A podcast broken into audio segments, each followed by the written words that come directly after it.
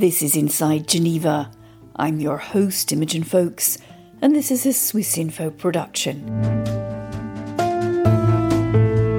In today's programme, what we're aiming at is to create a better human being. That's what we're trying to do with the human rights agenda. It's just to better improve uh, uh, ourselves and our conduct. Someone asked me about Donald Trump, and I said, yes, I think he he's dangerous, and uh, that became the headline out of the out of the press conference.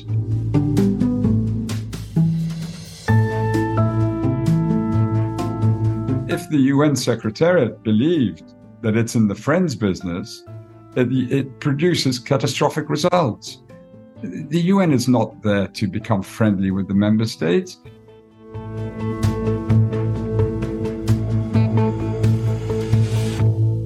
Hello and welcome again to Inside Geneva. I'm Imogen Foulkes.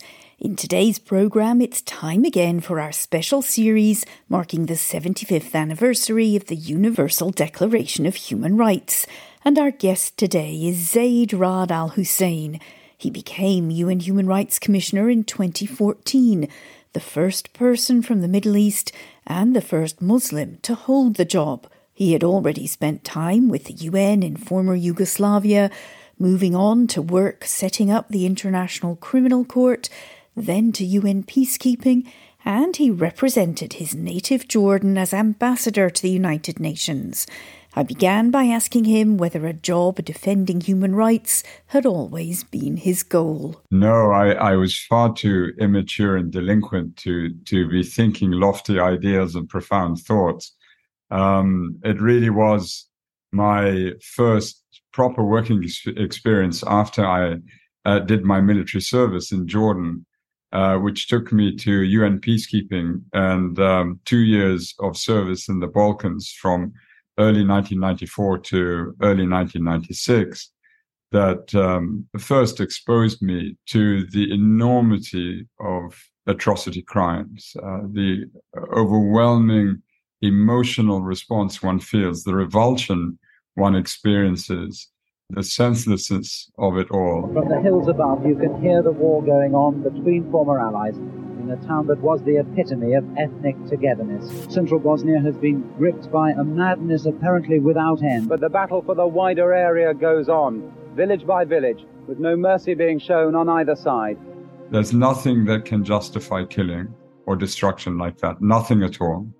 And uh, I think all of us who were young UN officials serving in that mission came away understanding what hypocrisy means at a global level, what fecklessness produces, what fear produces.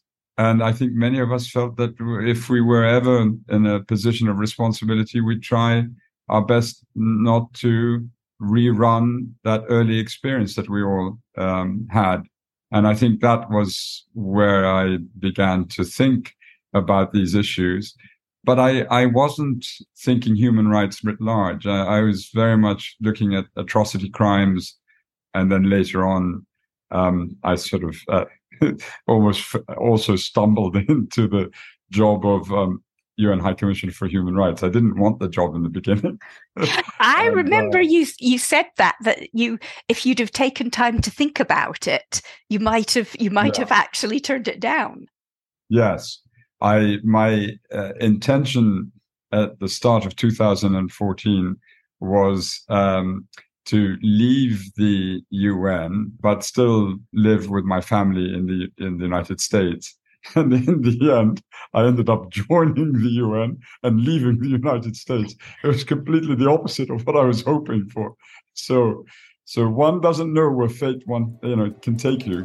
Prince Zeid Al Hussein of Jordan is poised to become the United Nations' first Muslim and Arab High Commissioner for Human Rights. When you got to Geneva, was it the job that you expected? Well, I, it's a job that's really quite complex in, in many different respects. And it took me three and a half years of doing the job to really feel that I, I knew it and I could master it. And I understood where the strengths were, where the weaknesses were, um, prior to my joining the office, I was tipped off by um, a highly regarded former employee at uh, OHCHR who said to me that this is a leader resistant office. that essentially they, uh, they will go about doing their own thing and good luck to you, which is almost true. Um, there is work that the office does irrespective of who the high commissioner is. And then there's the individual signature that each high commissioner would apply to the to the office and the the extra that is brought or uh, sort of removed from the uh, office's office's work. Um, but there's much that will happen irrespective of who the high commissioner is. The supporting functions that the office gives to the treaty bodies, the UN treaty bodies, the um, special procedures, uh, the special rapporteurs of the Human Rights Council, and supporting the Human Rights Council, all of that happens irrespective of uh, who's holding the office. And then it's whatever else one adds to to the office that um, that separates each high commissioner from the other. You were quite outspoken. Not every human rights commissioner is. People have different views about it. Uh, Louise Arbour said she was told me she wasn't convinced it was always the best move. She said sometimes she felt if you do it too often, you just reveal the impotence of the office. Yeah, I mean, I I knew from my experience in the former Yugoslavia that if the UN Secretariat believed, and I think mistakenly, that it's in the friends business, it, it produces catastrophic results. The UN is not there to become friendly with the member states the UN is and there talking about the Secretariat, of which um, I was a part when I was High Commissioner. The UN is there. It has it's a principal organ of the UN, the Secretariat that is. It's on equal footing with the uh, Security Council and with the General Assembly. And uh, I, we were in the respect business, not in the friends business. And I, for me, it mattered little whether they hated me or they disliked me or so forth. I think the point was were they wary of me enough to take me seriously and to respond in kind? And I think that's what matters.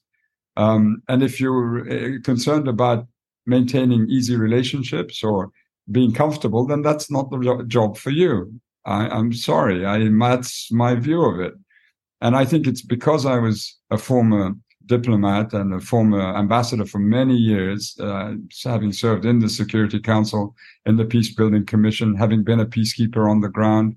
I sort of felt I knew I could push and they and governments could take it. And in many respects, ambassadors would come after the telling off that I would give them, would come up to me privately and say, you know, my government deserved it and thank you for saying it. And I'm going to oppose you publicly, but it was the right thing to say.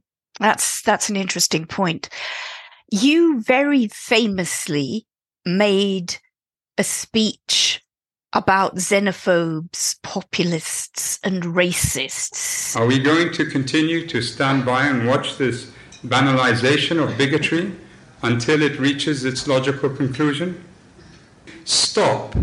We will not be bullied by you, the bully nor fooled by you, the deceiver, not again. And you were talking about political leaders Viktor Orban in Hungary, Nigel Farage, UK, and notably Donald Trump in the United States. Yeah, it was halfway through my um, term as High Commissioner, and I thought, well, it's individuals who head these governments who pour this poison into their societies and it's a well-known poison. It's not a new poison what they're doing. And so I felt um, when I had the occasion to to speak in The Hague, I felt uh, it was the right time to. And I think I was, yes, the first, if not the only UN official to go uh, after these leaders uh, or so-called leaders, because they may be leaders in official sense, in official sense, but there's nothing about them that you know the opposite of someone uh, like Nelson Mandela, who's a real leader you know, someone who you deeply respect. In response to Donald Trump on the campaign trail saying that he would torture. Would you allow U.S. interrogators to waterboard terrorist prisoners in order to extract information? Absolutely. And don't tell me it doesn't work. Torture works, okay, folks? Believe me, it works, okay? You suggested that his election could be dangerous. Do you think that prediction was yes, proven I, right? Yeah, I think so. I mean, I I remember the occasion. You may even have been there. It was a press conference, um, and uh, I think I spoke for about an hour and a half about everything else. And then someone asked me, possibly even you, asked me about Donald Trump, and I said, yes, I think he he's dangerous. Uh, if Donald Trump is elected uh, on the basis of what he has said already, and unless that changes, I think it's without any doubt that he would be dangerous. And uh, that became the headline out of the out of the press conference. I mean, how could you not think that? Any thinking person, that is. Uh, you know, the first four years, I mean, almost proved the point of uh, you know the damage that someone like him can do. And then if he were to return to power in 2024, again, uh, it's the world is already so fragile. How could it withstand the shocks that he could deliver to it? So I think it, it almost goes without saying that, that that's the case. And uh, and I, again, you know, I think uh, when you look at the human rights agenda and and the work of, of human rights, the real heroes are those who have forfeited their freedoms, uh, are in detention for speaking their minds, and haven't committed any wrong beyond just uh, stating uh, what needs to be stated. And I thought, well, you know, I'm not going to be put in prison for speaking out as High Commissioner for Human Rights. So what am I worried about? okay, I may not serve a second term, but it's hardly, you know, I'm not doing it for, you know, my pension in the UN. I'm doing it because it, it's a huge responsibility. And, and in the end, you have to, your primary audience or your primary uh, stakeholder um, are human rights defenders, civil society that's very much working in the human rights field. And I think that's, that's what matters most. It's easier to withstand the so-called pressure from governments than pressure from civil society. I think if civil society feels you failed, you really have failed. Do you count that as as one of your successes then when you look back at your your time in office now? Well, I, I think what I was I'm proud about is pushing where my predecessors also broke new ground. We didn't wait for a mandate from the uh, Human Rights Council to commission an, uh, an investigation and a, and a report on what was happening in Kashmir or what was happening in Venezuela or what was happening in Ethiopia or what was happening in Turkey or and all of that was something that my my senior staff and I drove and I'm proud that we did that because in the UN especially in New York there are all these areas of the world which are untouched by the UN Secretariat for fear of a of a sort of whiplash uh, sort of response. And um, I felt that if uh, the occasion was given to us, that we should not shy away from it. And I, I was proud that we proceeded on that basis. And I, I would like to think that if I was still in that position, we would have done an investigation on Xinjiang and the Uyghurs as well. You bring me neatly to a couple of other questions which are were almost certainly present during your time well they were i know they were your time in office and still there now. And these are these ideological divides between among member states. Yeah i mean it's not new really they were there they were present um, in the uh, earliest negotiations on the formulation of uh, the Universal Declaration, and more particularly once the Universal Declaration was adopted, principally because of the ideological divisions um, that persisted post the Second World War and the prevalence of the Cold War. The Western powers, led by the U.S., were were very much focused on civil and political rights, and you had you know many key provisions, including Article 14, the right to a fair trial, for example um, and then the right to freedom of expression, uh, association, assembly, freedom of opinion, and of course the incitement uh, to hatred provision. And uh, the uh, Soviet Union and the Eastern Bloc very much focused on economic, social, and cultural rights. And um, you know the U.S. never considered joining the International Covenant on Economic, Social, and Cultural Rights. And, and so it's not a new division I think the critical point for uh, OHCHR, the Office of Human Rights, is that all of it's important, all of it must be worked upon, uh, all of it matters, and it's not it's not a case of subordinating one to the other. Can I ask you about the recent resolution on religious hatred passed at the Human Rights Council, which was in response to Quran burning in Sweden? Our proposal is therefore adopted. The UN Human Rights Council in Geneva adopted a motion condemning the burning of the Quran by an Iraqi man in Sweden late last month. Western countries either abstained or a lot of them voted against it. They said that it challenged freedom of expression. The Muslim countries led by Pakistan were very upset about this. When the first cartoons emerged in the Danish uh, newspaper in, in 2005, and there was a fierce reaction by the Islamic countries. The uh, Muslim ambassadors in Copenhagen asked of the Danish government for there to be an apology, and the Danish government basically said, "Well, I mean, this is the the law that exists in Denmark, and Muslims understand, you know, that the applicable law is the applicable law. They understand that." The what we should have said at the time is okay. So if freedom of expression in your country is part of the legal tradition. It's very much a constitutional provision. Then why don't you exercise it and condemn the cartoons, basically? Because you already have a population, a community inside of Denmark that is um, in potentially a vulnerable situation. So exercise your freedom of expression and condemn what it is that's happening. Don't stay silent, which is what was happening I think if Muslim countries see a ferocious response, verbally speaking, from those governments concerned, I think they would be largely satisfied.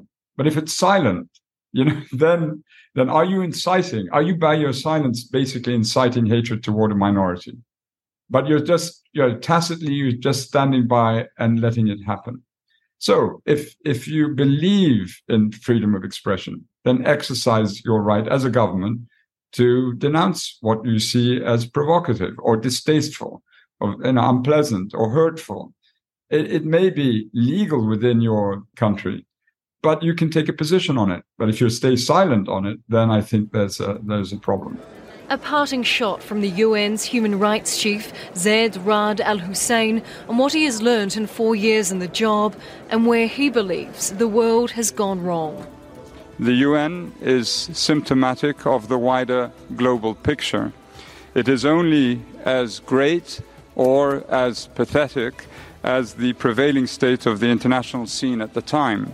Looking back on your time as High Commissioner, would you would you change anything?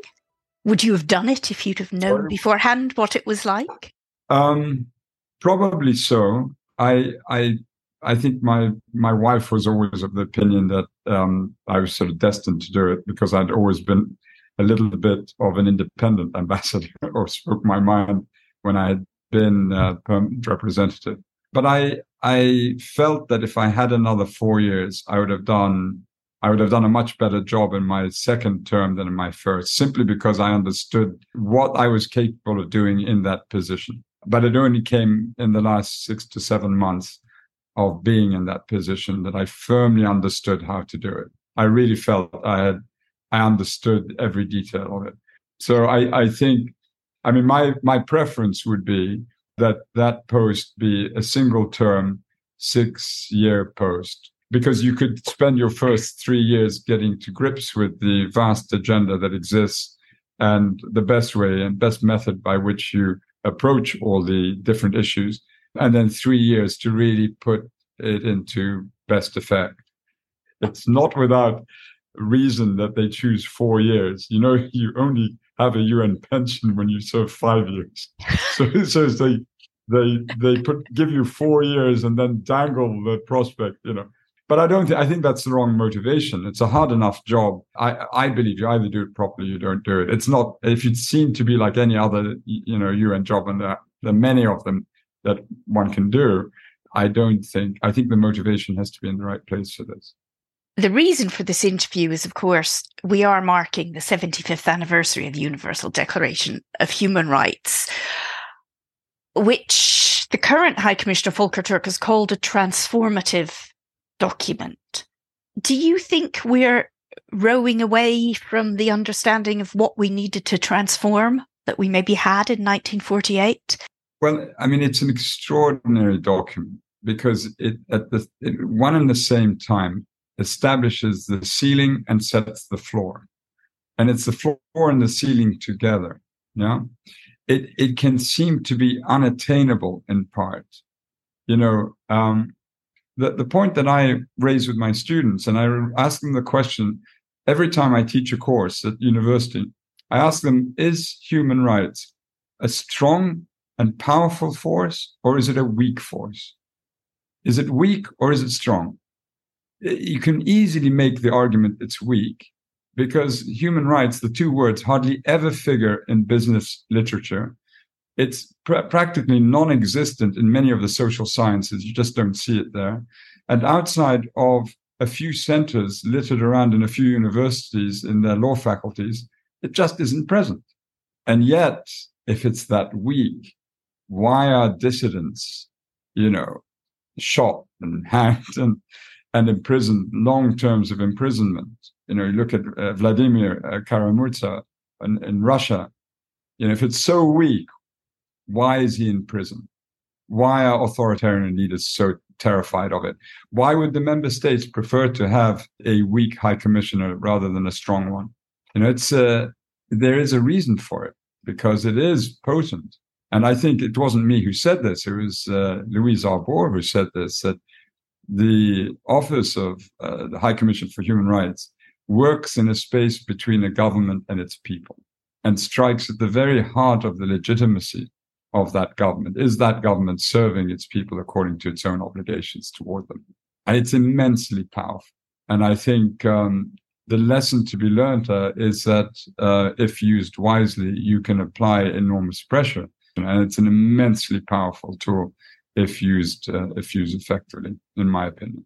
How would you like to see us perhaps rededicate ourselves to the values and principles in the Declaration?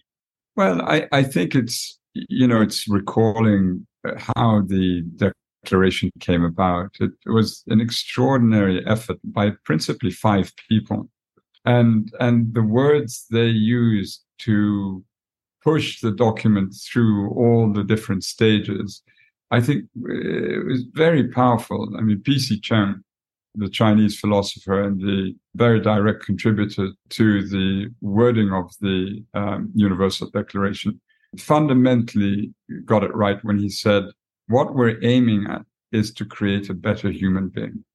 And that's what we're trying to do with the human rights agenda is just to better improve ourselves and our conduct and try and remove the avarice and the, the malevolence that exists deep within the human condition and to separate the extremists who themselves believe that they're defending the rights of their people from the human rights defender who believes in the rights of everyone, but certainly not in the right to take up violence in defense of a cause, but to speak out and use nonviolent means to protest conditions which are fundamentally unjust and unfair. And who can argue with that?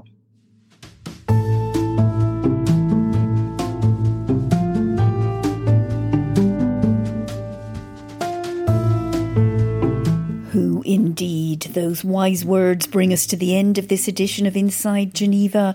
My thanks to Zeid Ra'ad Al Hussein for sharing his thoughts with us. A reminder you've been listening to Inside Geneva, a Swiss Info podcast. We come out every two weeks on a Tuesday, and coming up over the next few weeks, we'll be looking at human rights in Russia at the hopes and fears for COP28, and we'll be continuing our special series on the Universal Declaration of Human Rights as it marks its 75th anniversary. Feel free to write to us at insidegeneva at swissinfo.ch and review us wherever you get your podcasts. Swissinfo is the international public media company of Switzerland, available in many languages as well as English. Check out our other content at www.swissinfo.ch. I'm Imogen Foulkes. Thanks again for listening, and do join us next time on Inside Geneva.